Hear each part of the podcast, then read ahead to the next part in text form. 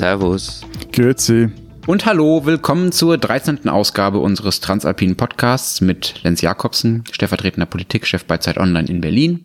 Matthias Daum aus Zürich, Ressortleiter der Schweizer Ausgabe der Zeit. Und Florian Gasser, Redakteur bei den Österreichseiten der Zeit, heute wieder einmal aus Innsbruck. Völker, hört die Signale, auf zum letzten Gefecht, die Internation. Müssen jetzt alle Zeit-Online-Podcasts singen? Es gab diesen U K A S vom ja, großen Vorsitzenden. Okay. Es wird Sie gesungen. Hören es vielleicht an den Gesangsversuchen des Kollegen Matthias aus Zürich. Wir machen diese Woche eine Proletarier-Sonderausgabe sozusagen. Und zwar reden wir über die dreißig-Stunden-Woche und die Frage, warum wir nicht einfach alle weniger arbeiten, jetzt wo es Computer gibt. Und wir reden endlich über Karl Marx, der am Samstag, am fünften Mai, zweihundert Jahre alt wird und darüber, was er in unseren Ländern so bewirkt hat. Ähm, ganz kurz, bevor wir einsteigen, ich, ich wollte eine Sache noch erzählen. Wir haben ja vergangene Woche unsere Hörerinnen und Hörer aufgerufen, uns Rezepte zu schicken. Und die haben das getan, also die haben wirklich ganz viele Sachen geschickt. Ich habe noch nichts gekocht davon, muss ich gestehen. Aber eine Nachricht hat mich ganz besonders gefreut, nämlich ein Schweizer Hörer, der offenbar Ähnlichkeit mit mir hat und sich selbst und auch mich als Küchendeppen bezeichnet, hat mir ein Kochbuch ans Herz gelegt, und zwar, kein Scherz, das Kochbuch der Schweizer Armee, das Reglement sechzig null null sechs D, die Grundlage für die einheitliche Zubereitung aller Speisen für die eidgenössischen Streitkräfte, gibt es P D F im Netz. Das sind idiotensichere Rezepte. Die Mengenangaben sind zwar immer so für hundert Nasen, aber so der Hörer, das lasse sich ganz leicht runterrechnen. Und das Kochbuch gibt's auch als App. Ganz fantastisch. Und wenn du dann trotzdem das Ding nicht so richtig kochen würdest, wie du es da gedacht hast oder nach Rezept, dann kann ich dir wiederum die Schweizer Militärschokolade empfehlen. Das beste Mittel gegen Dünnpfiff. Super. Also danke für diese, für diese Nachricht. Lasst uns über Arbeit reden. Ich arbeite ja, ja selber nur, über Arbeit und nicht über Essen, leider. Ich arbeite ja selber nur achtzig Prozent. Das sind äh, bei mir zweiunddreißig Stunden die Woche statt vierzig. Äh, das, ich finde das super, weil ich dann schwimmen gehen kann nachmittags. Ich kann mein Kind mal früher aus der Kita abholen. Und ehrlich gesagt wüsste ich auch gar nicht, wie es anders gehen sollte. Denn wenn ich mehr arbeiten würde als achtzig Prozent, dann müsste meine Frau weniger arbeiten. Und das kann ich eigentlich von ihr nicht verlangen und ist sie eigentlich auch nicht die Idee, dass Frauen generell weniger arbeiten müssen als Männer.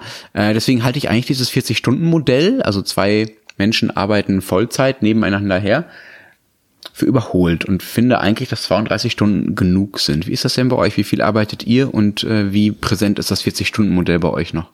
Schreibst du denn die Stunden auf jeweils?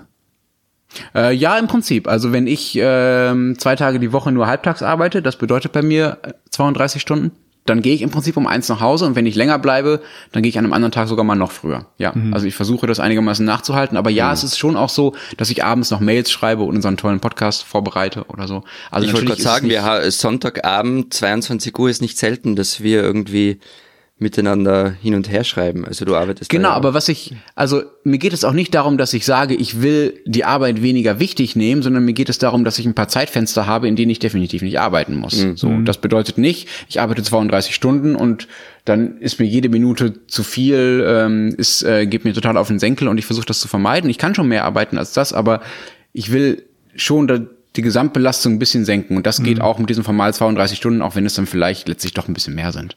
Bei mir ist es so, ehrlich gesagt, ich habe keine Ahnung, wie viel ich arbeite, weil äh, nein, dass ich meine Stunden nicht aufschreiben muss, das ist jetzt ein Aspekt, den ich an meinem Job liebe und ich weiß auch, äh, ja schließlich profitiert davon der Arbeitgeber, also nicht nur vermutlich, sondern eigentlich sicher äh, ist, dass ich mehr arbeite, als in meinem Vertrag steht, aber um beim Thema zu bleiben, dieser proletarischen Doppelfolge. Für mich ist das ein Stück Freiheit, da bin ich ganz Marxist, denn Freiheit beginnt dort, wo Arbeit aus Not und Zwang aufhört. Mir, mir geht's ähnlich wie dir, Matthias. Also ich, ich muss gestehen, ich habe keine Ahnung, wie viel ich arbeite. Aber man muss dazu sagen, in was für einer privilegierten Situation wir auch sind, also wir alle drei und wie sehr wir vielleicht auch diesen Beruf lieben, den wir haben. Nur so ein Beispiel, also ich, ich weiß nicht, wo die Arbeit aufhört meistens. Ich habe übers Wochenende ein Buch gelesen, die Autobiografie eines österreichischen Schriftstellers, weil ich im Blatt darüber schreibe. Ich hätte dieses Buch ganz sicher auch sonst gelesen, wenn ich nicht darüber schreibe.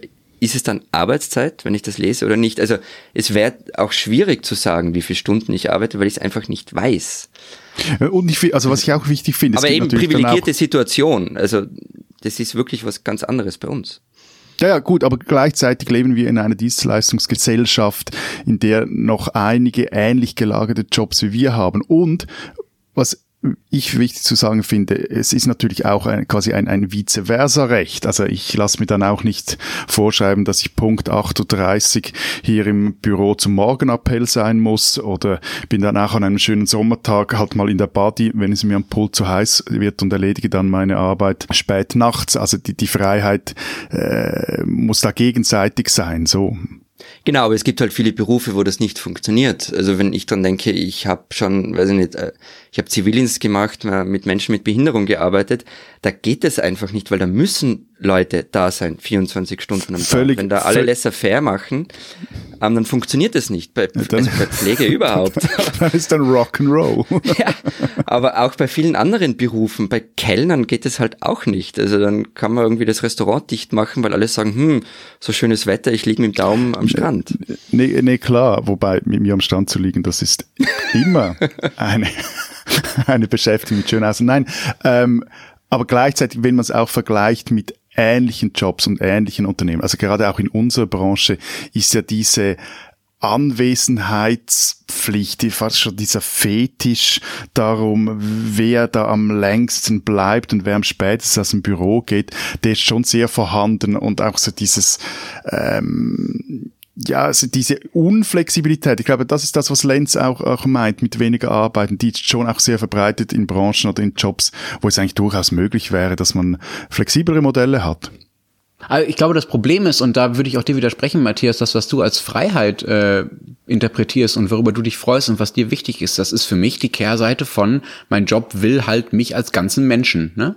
Also das wird von mir erwartet. Äh, das gilt sowohl für diese Anwesenheitskultur, von der du jetzt gerade gesprochen hast, als auch für dieses, was du beschrieben hast, Florian, am Wochenende. Ich lese halt ein Buch, was ich sowieso lesen würde und dann mache ich es halt auch für die Arbeit und ist das jetzt Arbeit oder nicht. Das bedeutet, es gibt eigentlich keine Rückzugsräume, die man sich selber nimmt, weil der Beruf dann vielleicht mehr als ein Beruf ist, nämlich ja, zur Berufung stilisiert wird. Und das kann gut gehen bei einzelnen Leuten, vielleicht geht es bei euch gut, und es kann auch gut gehen in einzelnen Branchen vielleicht, wenn ja, man ja. Glück hat, in einzelnen Situationen.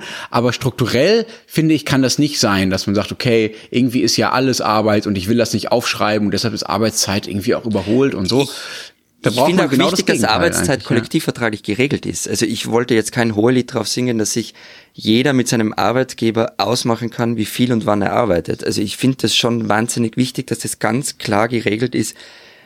Kollektivvertrag, gesamtstaatlich, wie viel ist zu arbeiten oder wie viel darf maximal gearbeitet werden. Aber wie viel wird denn gearbeitet bei euch? Wie sind denn so die Regelarbeitszeiten und die Durchschnittsarbeitszeiten?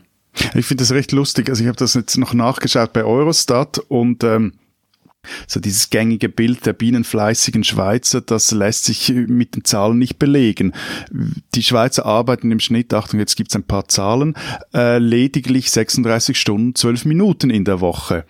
Äh, die Zahlen sind von zweitausendsechzehn. Das sind, also diese sechsunddreißig Stunden und zwölf Minuten, das sind vierundzwanzig Minuten weniger als der Durchschnitt der E U. Wie so dem so ist, dass ist deshalb, weil in der Schweiz relativ viele Menschen bloß Teilzeit arbeiten.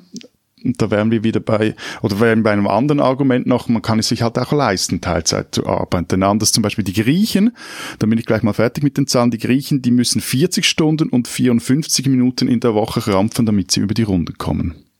Äh, mhm. Diese Zahlen, mit denen der Matthias um sich wirft, also... Erstens einmal sind sie nicht so einzigartig. In Österreich arbeiten die Menschen im Schnitt sechsunddreißig Komma vier Stunden, also auch nicht viel mehr. Und Vollzeit arbeiten sie zweiundvierzig Komma sieben. Daraus ergibt sich, dass sehr viele Leute Teilzeit arbeiten. Die Frage ist nicht so sehr, können sie es sich leisten, Teilzeit zu arbeiten, wie es offenbar in der Schweiz der Fall ist. Sie müssen es. Und das ist doch das eigentliche Problem. Teilzeit ist ein Frauenphänomen, in, zumindest in Österreich, und ein ländliches Phänomen. Also die Hälfte aller Frauen in Österreich arbeitet Teilzeit, bei den Männern sind es nicht mal zehn Prozent. Warum ist es so? Nicht zuletzt wegen schlechter Kinderbetreuung. Und was bleibt davon von Teilzeitarbeit? Niedrige Rente und die Gefahr von Altersarmut.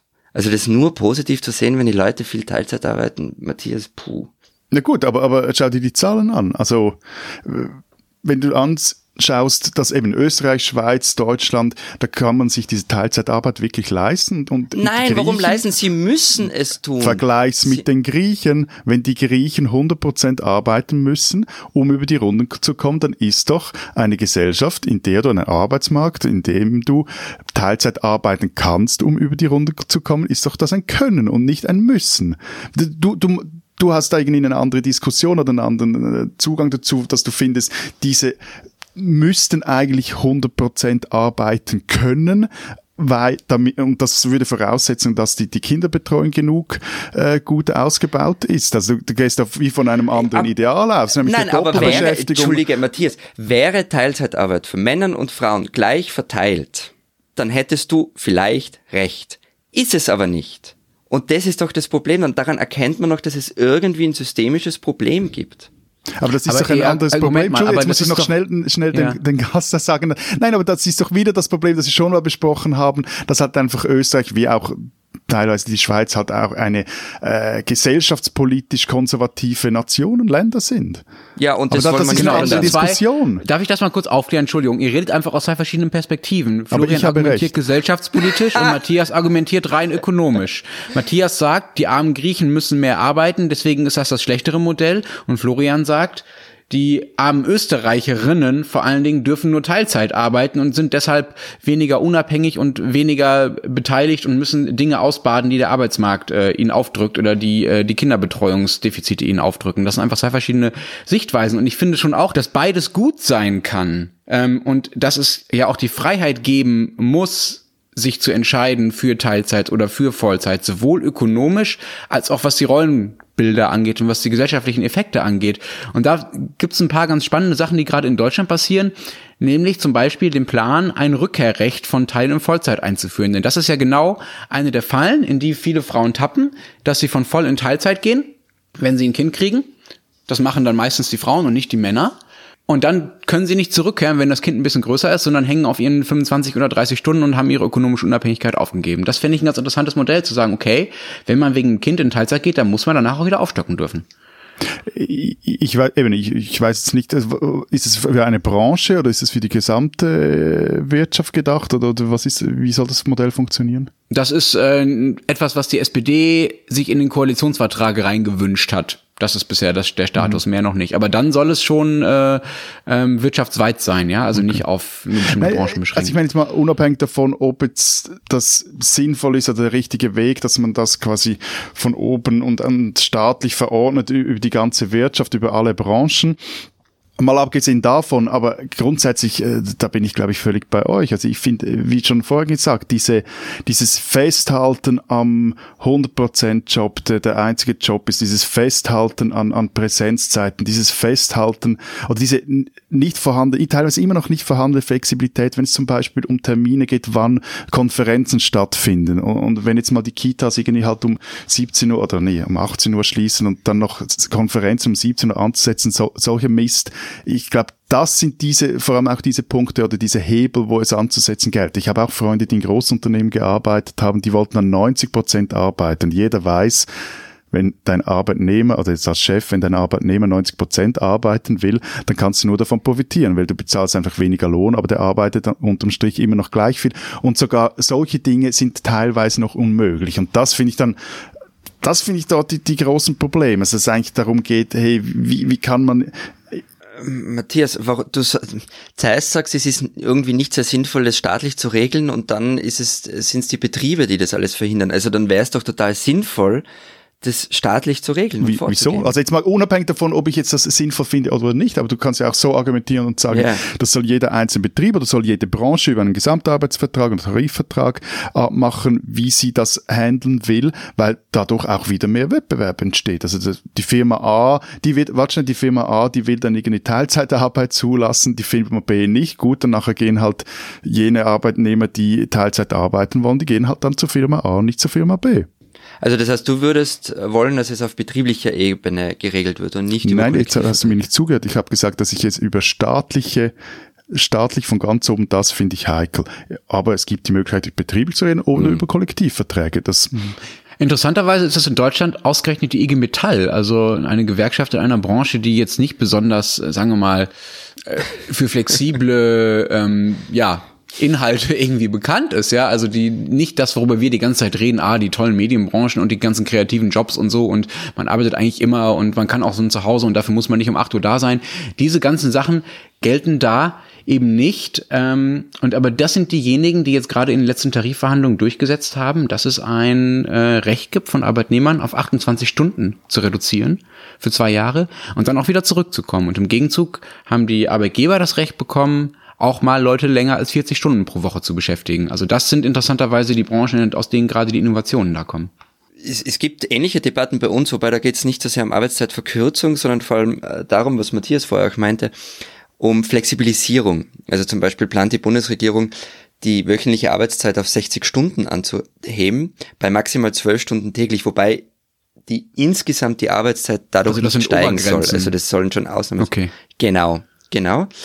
Aber diese neuen Regelungen sollen eben nicht in Kollektivverträgen drinnen stehen, sollen, sondern die sollen auf Betriebsebene geregelt werden. Also entweder, wenn es einen gibt zwischen Betriebsrat und Arbeitgeber oder individuell.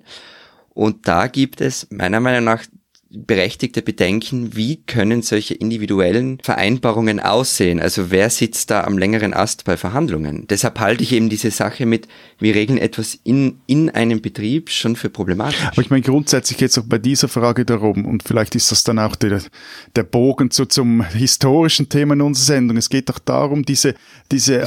analogen Errungenschaften, also die, die Errungenschaft des analogen Zeitalters, nämlich den Sozialstaat irgendwie ins digitale Zeitalter des einundzwanzigsten Jahrhunderts zu transferieren. Ein Teil davon ist auch die Arbeitszeit. Also wir haben eine Arbeitswelt, in der es immer weniger diese nine to five Jobs gibt. Wie also gelingt es dem Gesetzgeber, hier clevere Lösungen zu finden, dass das am Schluss nicht in, in einem Turbokapitalismus endet und auf der anderen Seite aber auch nicht in einer Hyperregulierung. Und ich glaube, da mhm. Da muss man auch, also ich würde jetzt da als gut schweizerischer Kompromissvorschlag sagen, es braucht da auch halt mal etwas Zeit. Also viele dieser Entwicklungen sind verhältnismäßig noch neu, vor allem sind sie neu im Mainstream, und jetzt braucht es da halt mal ein paar Jahre noch, bis man da irgendwelche Regeln findet, wie das wirklich knappt. Wobei ich habe interessant gefunden, wir haben ja irgendwie vor, weiß ich nicht, zehn Folgen mal dazu aufgerufen, dass Hörer uns was schicken, was sie zu den dreißig Stunden pro Woche erhalten. Und eine schrieb uns, das fand ich wahnsinnig interessant, die arbeitet in einer Firma, wo flexible Arbeitszeiten waren. So, komm und geh, wann du willst, Hauptsache die Arbeit ist geregelt. Und die war dann überhaupt, also auf den ersten Blick super, toll, ähm, modernes Arbeiten, und die war aber dann überhaupt nicht glücklich damit. Also was sie sagt, das, das nimmt einem, das was du vielleicht vorher auch, Lenz, bei mir gemeint hast, das nimmt einem so auch die Freiheit, man geht auch immer mit ein bisschen am schlechten Gewissen. Und sie war dann froh, als sie die Firma gewechselt hat, wo einfach klar war, um neun habt ihr da zu sein und um, ich weiß es nicht, sechzehn oder siebzehn Uhr geht ihr nach Hause, und das war's dann. Mhm, aber man auch. kann da auch von einer, von einer also, Ausweitung der Kampfzone quasi sprechen, ne? Also, dass du dich in jeder, jeder Minute genau. deines Lebens dagegen verteidigen musst, nicht produktiv zu sein. Du musst dich rechtfertigen. Das, genau. das finde ich das Problem daran. Und ich finde, das vielleicht noch als letzten Punkt. Ähm, du sagst, äh, ja, das dauert halt alles noch ein bisschen, Matthias. Und du sagst ja bei der Schweiz immer, das Schöne ist, es dauert halt alles ein bisschen länger, aber dann setzt es sich auch durch. Ich finde es total wichtig, auch so ein bisschen so einen Horizont vor Augen zu haben und zu gucken, und vor was für einem ähm, langfristigen Hintergrund diskutiert man diese Dinge. Es gab, äh, gibt ja die Diskussion über das bedingungslose Grundeinkommen. Können wir vielleicht auch nochmal in, in einer späteren Folge drüber reden. Ähm, und da gab es vor zehn Jahren mal ein Buch von Götz Werner, einem Unternehmer, dem Chef der Drogeriemarktkette D M, der ein Verfechter des bedingungslosen Grundeinkommens ist und der da den schönen Satz drin geschrieben hat, hurra, uns geht die Arbeit aus. Und ich finde, davon muss man erstmal ausgehen. Es ist doch total schön, dass wir eigentlich im Prinzip weniger arbeiten müssen und das neue Modelle für uns ermöglicht. Diese Schweizerin sollten Sie kennen. Vor zwei Wochen, glaube ich, war es, da sprachen wir über Musik in unseren drei Alpenländern. Auf unserer Playlist, die Sie auch immer noch auf Spotify, Spotify hören können, hat es auch, also auf dieser Playlist hat es auch die Berner Rapperin Steff la Cheffe geschafft. Am Freitag nun erscheint das neue Album der einunddreißigjährigen, und ich finde, das sollte man sich, das sollten Sie sich unbedingt anhören. Ich weiß nicht, ob ich so weit gehen würde, wie der Musikkritiker Bänz Friedli in der N Z am Sonntag, der gleich von einem Meisterwerk schrieb, als er das Album besprach, aber wer sich für das Innenleben einer Schweizer Frau um die dreißig interessiert, der kommt an diesem Album Das Herzschrittmacherin heißt nicht vorbei. Also an der Geschichte einer Musikerin, die unglaublich schnell zum Star wurde, in der Deutschschweiz zumindest, die alles erreichte, wovon sie seit ihrer Jugend geträumt hat, der dann aber alles zu viel wurde, die ihre Karriere wegwarf, um nochmals ganz von vorne zu beginnen. Oder wie sie mir im Interview sagte, dass in der neuen Ausgabe der Schweizer Zeit erscheint. Zitat, ich knorze nicht mehr beim Texten, knüble nicht mehr stundenlang an einem Satz rum. Man könnte schon fast sagen, es hat mir geschrieben. Steff la Cheffe, eine Schweizerin, die Sie kennen sollten.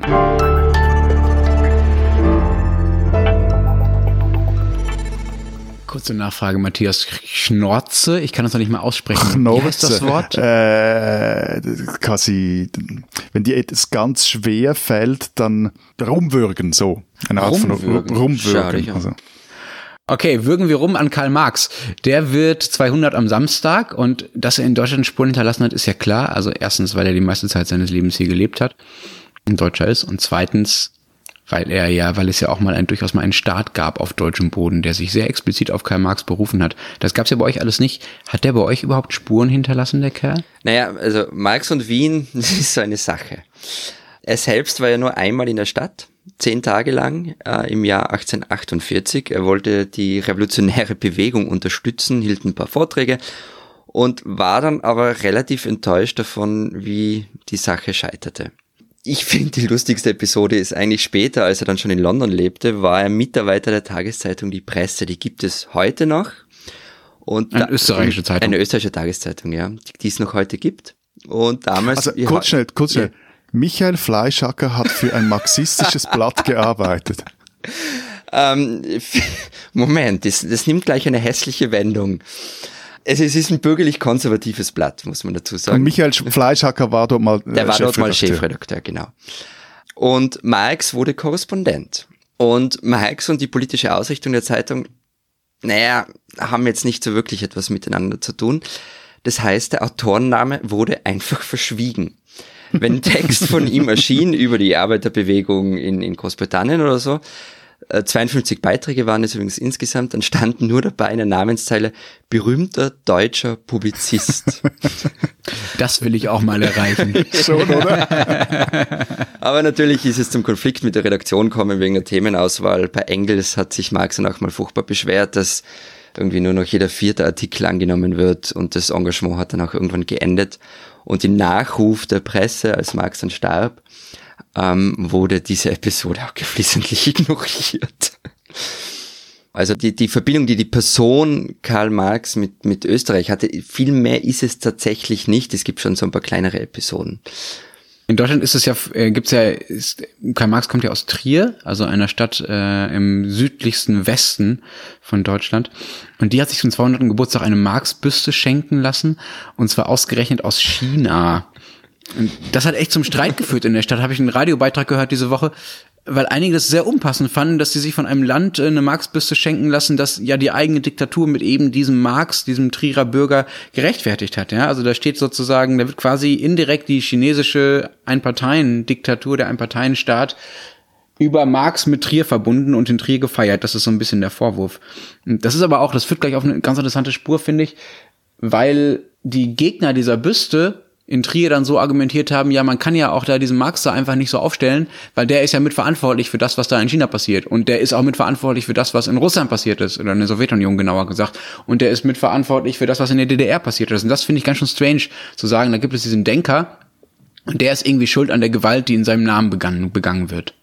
Ja, die Frage ist auch, was für eine Erklärtafel bei dieser Büste dabei steht. Ja, das meinst du, da müssten die Zahl der Toten durch nein, den Stalinismus ich, und durch nein, Mao Zedong ich, ich, ich äh, weiß drin nicht, stehen? Wenn da nur dabei steht, großer Sohn Triers und irgendwie nicht mehr, ähm, dann wäre es zu wenig, wenn irgendwie so ein historischer Abriss auch dabei steht, was der getan hat und wofür er steht und wofür er nicht steht. Ähm, ja. Ja gut, und vor allem, da müsste sich auch mal die Schweiz auf irgendwelche Zahlungsanforderungen bereit machen, zum Beispiel also gerade aus Russland oder anderen osteuropäischen Ländern. Immerhin hatten wir ja mal Lenin eine Zeit lang Unterschlupf hier geboten, wie auch anderen äh, vielen früheren, anderen. vielen anderen und vielen Marxisten. Und was ja interessant ist, vielleicht kann Florian da dazu noch was sagen, wie auch viele Österreicher hier in Zürich ja. vor allem lebten. Interessant ist aber, dass diese, sagen jetzt mal, diese linken Ausländer, die in der Schweiz Unterschlupf fanden, für die hiesige Geschichte der Linken nur so von untergeordneter Bedeutung war. Viel wichtiger wurden später eigentlich ganz konkret die, die Arbeiter, die vor allem aus Italien in die Schweiz kamen und dann Ende des neunzehnten. Jahrhunderts hier so erstmals auch die, die Idee des Arbeitskampfs äh, ins Land brachten. Aber das habe ich das Interessante gefunden, als wir im Vorfeld von diesem Podcast miteinander gesprochen haben, Matthias, als ich dir irgendwie erzählt habe, ma, der und der und der, die haben damals alle in Zürich gelebt und du, der ja wirklich kein ignoranter Mensch bist, hast du irgendwie Danke. nichts davon gewusst. Also ähm, und die Schweiz und vor allem Zürich spielen nämlich bei der Verbreitung der Ideen von Marx schon eine recht wichtige Rolle. Also nur zwei Beispiele oder ein kleines Beispiel. Eduard Bernstein, ein deutscher Sozialdemokrat, und Karl Kautsky, ein österreichischer Sozialdemokrat, die lebten von achtzehnhundertachtzig bis fünfundachtzig gemeinsam in Zürich. Bernstein kam als Mitarbeiter der Exilzeitung der Sozialdemokraten nach Zürich, weil in Deutschland gerade ein bisschen problematisch. Und die haben sich dann dort in Zürich mit den Schriften von Marx beschäftigt und haben dann auch einige, die es bis dahin nur Französisch gab, wie zum Beispiel das Elend der Philosophie, übersetzt. Und das, was die beiden da in Zürich getrieben und geschrieben haben, das hat ziemlich große Auswirkungen gehabt. Beispielsweise haben die beiden später das Erfurter Programm der S P D entworfen. Und Kautskys Aufsätze waren für einen Schüler in Wien maßgeblich für sein Verständnis von Marx, nämlich für Otto Bauer, der dann wiederum einer der führenden Politiker der Sozialdemokratie Österreichs wurde in der Ersten Republik, also zwischen Ende Erster Weltkrieg bis Austrofaschismus. Und er war auch dann der Begründer des, oder Mitbegründer des Austro-Marxismus. Und aber wenn ja. das alles in Zürich angefangen ja. hat, warum hat's denn dann in der Schweiz selber nie irgendwelche Spuren hinterlassen, Matthias? Oder hat das, also wir wissen es über nichts nie davon? Nie und keine Spuren, soweit würde ich dann trotzdem nicht geben. Also erstens mal gab es natürlich einen Grund, wieso dass die hier waren, was Florian vorhin angesprochen hat. Die Schweiz hat, als achtzehnhundertachtundvierzig die Revolution in Europa scheiterte, dann hat sich die Schweiz die Bundesverfassung gegeben, die nach zwei Totalrevisionen aber grundsätzlich immer noch jetzt etwas ist, auf dem diese moderne, dieser moderne Staat bis äh, heute aufbaut. Die großen Konfliktlinien in der Schweiz lagen aber nach achtzehnhundertachtundvierzig einfach etwas anders. Es ging eher noch um Reformierte gegen Katholiken, die hatten sich auch in diesem Mini-Bürgerkrieg von achtzehnhundertsiebenundvierzig aufs Dach gegeben. Später, es ging also um Liberale gegen Konservativen, später kamen dann die Demokraten dazu. Die sozialistischen Lehren spielten in der Arbeiterschaft so mäßig eine Rolle. Sogar der Grütli-Verein, der, der sogenannte Grütli-Verein, das ist die Urzelle der organisierten Schweizer Arbeiterschaft, die war eigentlich eine Art Zunftersatz und bestand vor allem aus Handwerkergesellen.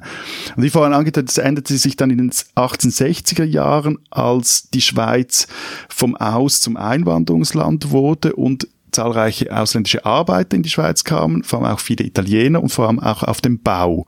Und für die war der Arbeitskampf dann alternativlos, auch weil sie von der politischen Teilhabe in der Schweiz ausgeschlossen waren. Also die, die Theorie wurde zwar in der Schweiz ersonnen, oder Teile der sozialistischen Theorie, aber so durchschlagende Wirkung hatte dann eigentlich die sozialistische Praxis. Und das führte dann auch zu einigen Verwerfungen. Das führte zu einer Bildung des Bürgerblocks, wieder die revolutionäre Arbeiterschaft, zu einem Generalstreik, den wir dieses Jahr das, den, zum hundertsten Mal, quasi die Linke zum hundertsten Mal begeht. neunzehnhundertachtzehn, da wurde auch auf Arbeit geschossen und das führte dann zu diesem Konflikt bis in die neunzehnhundertdreißiger Jahren und vor dem Zweiten Weltkrieg mit der Bedrohung aus Nazi-Deutschland hat man sich da dann äh, im Rahmen dieser sogenannten geistigen Landesverteidigung diese großen Blöcke oder diese Gräben überwunden. Und seitdem gibt es keinen, große, keinen großen Antagonismus mehr zwischen bürgerlichen und sozialistischen Parteien, Politikern, Lagern in, in der Schweiz? Ja, doch, oder? Sehr wohl. Also, wie ich glaube auch schon mal erwähnt habe, die, die Sozialdemokratische Partei der Schweiz, die gehört zu den linksten Sozialdemokratien in ganz Europa und es gab auch nach dem Zweiten Weltkrieg noch so eine, eine Weiterführung des Marxismus. Das war aber immer so etwas am, am Rand. Es gab eine Partei der Arbeit. Es gab ja vorher noch, also nach dem Ersten Weltkrieg, auch eine Spaltung zwischen den Sozialdemokraten und den Kommunisten. Aber Überraschung, die, die, die, linke nein, Parteien spalten sich. Große Überraschung. Nein, aber die, die, es gibt, also diese, diesen äh, Antagonismus gibt es sehr wohl noch, doch. Ja. In Deutschland selber hat Marx ja nie wirklich an die Revolution geglaubt, ne? Also er dachte eigentlich immer, dass es am ehesten in in England stattfinden würde, weil die von der Industrialisierung einfach am weitesten waren und ähm, in Deutschland man einfach ökonomisch noch ein bisschen hinten dran war und es auch weniger zentral, zentralstaatlich organisiert war und ja, Deutschland einfach noch ein bisschen rückständiger war. Und es gibt auch dieses schöne Lenin-Zitat, der hat mal gesagt, Revolution in Deutschland, das wird nie etwas. Wenn diese Deutschen einen Bahnhof stürmen wollen, kaufen die sich noch eine Bahnsteigkarte. Gut, aber dafür habt ihr ja dann später in der Umsetzung von zwei totalitären Ideen ganze Arbeit geleistet. Also so. Aber das waren beides keine Revolutionen. Und vergiss den österreichischen Anteil daran nicht. Genau, aber ihr hattet ja auch eine spezielle Spielart des Marxismus wie des Faschismus. Also immer yeah. so eine. Also eben, es, es gab sowohl den Austrofaschismus wie auch den Austro-Marxismus, wobei ich den beide jetzt nicht auf eine Stufe stellen möchte. Aber das Interessante ist, was du gesagt hast über die Konfliktlinien, die sich durch die Schweiz ziehen, die sind in Österreich ja völlig anders verlaufen, vor allem nach dem Ersten Weltkrieg. Da ging es eigentlich Wien gegen den Rest, also das rote Wien gegen den katholischen Rest, wenn man es verkürzt sagen möchte. Äh, Max Adler, das war so ein führender ähm, austromarxistischer Theoretiker, der schrieb mal, der Klassengegensatz zwischen Bourgeoisie und dem Proletariat, er drückt sich hierzulande aus in dem Gegensatz zwischen Wien und den Ländern. Und Wien, ich habe schon das vergangene Mal darüber gesprochen, war sozusagen das, das Labor, in dem die Sozialdemokratie ausprobiert hat, was, was möglich ist. Und der Austromarxismus war die, die Theorie dahinter. Der ist irgendwie angesiedelt zwischen zweiter und dritter Internationale, also zwischen sozialdemokratischer und kommunistischer. Und das Ziel einer Revolution wurde zwar schon irgendwie verfolgt, aber der Zusammenbruch der bürgerlich-kapitalistischen Ordnung galt eher als unausweichlich. Man muss also nicht besonders darauf hinarbeiten.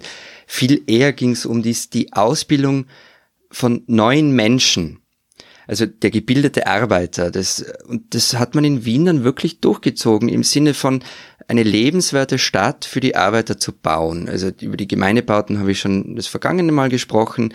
Es wurden dann Bildungseinrichtungen gebaut, also die Volkshochschulen, es wurden Leihbüchereien errichtet. Und dann gab es auch so Dinge wie, dass man versucht hat, den Alkoholismus unter den Arbeitern irgendwie einzudämmen. Es gab dann auch den Arbeiterabstinenzlerbund, den gibt es übrigens bis heute. Und das, hat, das Ganze hat schon auch Auswirkungen bis heute, finde ich. Also wie du auch in Wien warst, Matthias, du hast es ja gesehen, als du diese, äh, deinen Architekturtrip da gemacht hast durch die verschiedenen Bezirke, wie, wie stadtplanerisch die, das alles gestaltet ist. Das ist noch ein Erbe davon. Und auch zum Beispiel diese, dieser niedrigschwellige Zugang zu Kunst und Kultur. Ich habe heute nochmal nachgeschaut. Man kann irgendwie für, ein, für eine Handvoll Euro in die Wiener Staatsoper gehen. Also, und das ist die Wiener Staatsoper, eines der besten Häuser der Welt. Dann gibt's Sommerkonzerte mhm. und Sommerkinos, die gratis sind. Also das kommt schon noch alles aus diesem Gedanken heraus. Wobei, muss kurze Klammer auf, bevor mir jetzt jemand vorwirft, ich würde da ein Hohelied auf die Sozialdemokratie in Wien singen, ähm, dass die Sozialdemokratie Wien seit Jahrzehnten beherrscht, hat schon auch zu Problemen geführt. Also die Trennung zwischen Partei und Stadt ist zum Beispiel nicht ganz einfach zu finden, oft. Klammer zu. Und, und spielt da bei euren Parteien, die aus dieser Tradition kommen oder auch bei anderen Parteien oder überhaupt in euren öffentlichen Debatten, spielt Marx selber oder der Marxismus da überhaupt noch irgendeine Rolle? Bezieht sich noch irgendjemand auf den? Weil das, was du jetzt beschrieben hast, Florian, ja. das ist ja eigentlich fürsorglicher Sozialstaat, ja? Vergangenen Samstag hat der S P-Nationalrat und ehemalige Juso-Präsident Cedric Wermuth in einem Interview im Tagesanzeiger gefordert, wir brauchen eine Revolution und sich dabei auch explizit auf Marx berufen. Er hat auch zusammen mit dem Who is Who der Schweizer Linken ein Buch herausgegeben, das bald erscheinen soll, Marx No Marx. Ja, ich glaube, der, der, der Bärtige, der ist durchaus in den Köpfen noch präsent. Ja, wobei es halt meistens die Parteijugend ist, die sich auf ihn bezieht. Also die, die sozialdemokratischen Parteien selbst sind es eher weniger. Und du hast schon recht, Lenz, was ich da beschrieben habe, das hat mit fürsorglichem Sozialstaat meinetwegen auch zu tun. Aber es kommt eben viel noch aus dieser Idee des Austromarxismus heraus. Es ist halt ein, ein Weiterführen dieser Tradition, die damals in den zwanziger Jahren entstanden ist. Aber wenn man der SPÖ heute zuhört, nach außen hin spielt Marx eigentlich keine Rolle.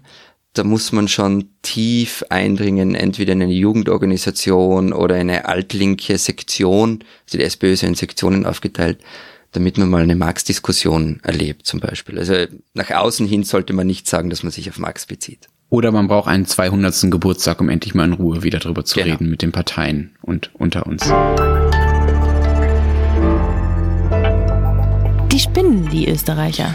Na gut, die österreichische Bundesregierung will den Staat umkrempeln und von Grund auf reformieren. Mit dem sogenannten, Achtung, jetzt wird's lang, zweiten Bundesrechtsbereinigungsgesetz sollen alle nicht mehr benötigten Gesetze gestrichen werden, die vor dem Jahr zweitausend in Kraft getreten sind. Das betrifft so etwa ein Drittel aller Gesetze.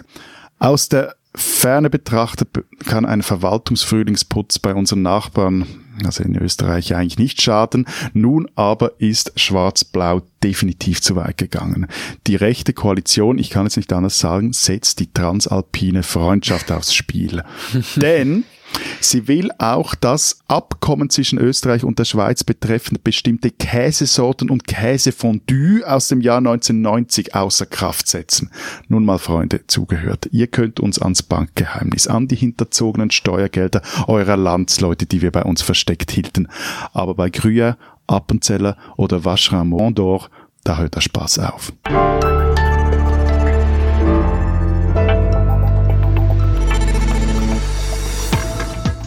Wenn Sie in zwanzig Jahren an den berühmten österreich-schweizerischen Käsekrieg zurückdenken, dann erinnern Sie sich daran, dass Sie bei uns zuerst davon gehört haben. Das war's diese Woche bei unserem Transalpinen Podcast. Wir freuen uns, wenn Sie nächste Woche wieder zuhören. Bis dahin sagen wir... Vielen Dank. Venceremos. Und tschüss.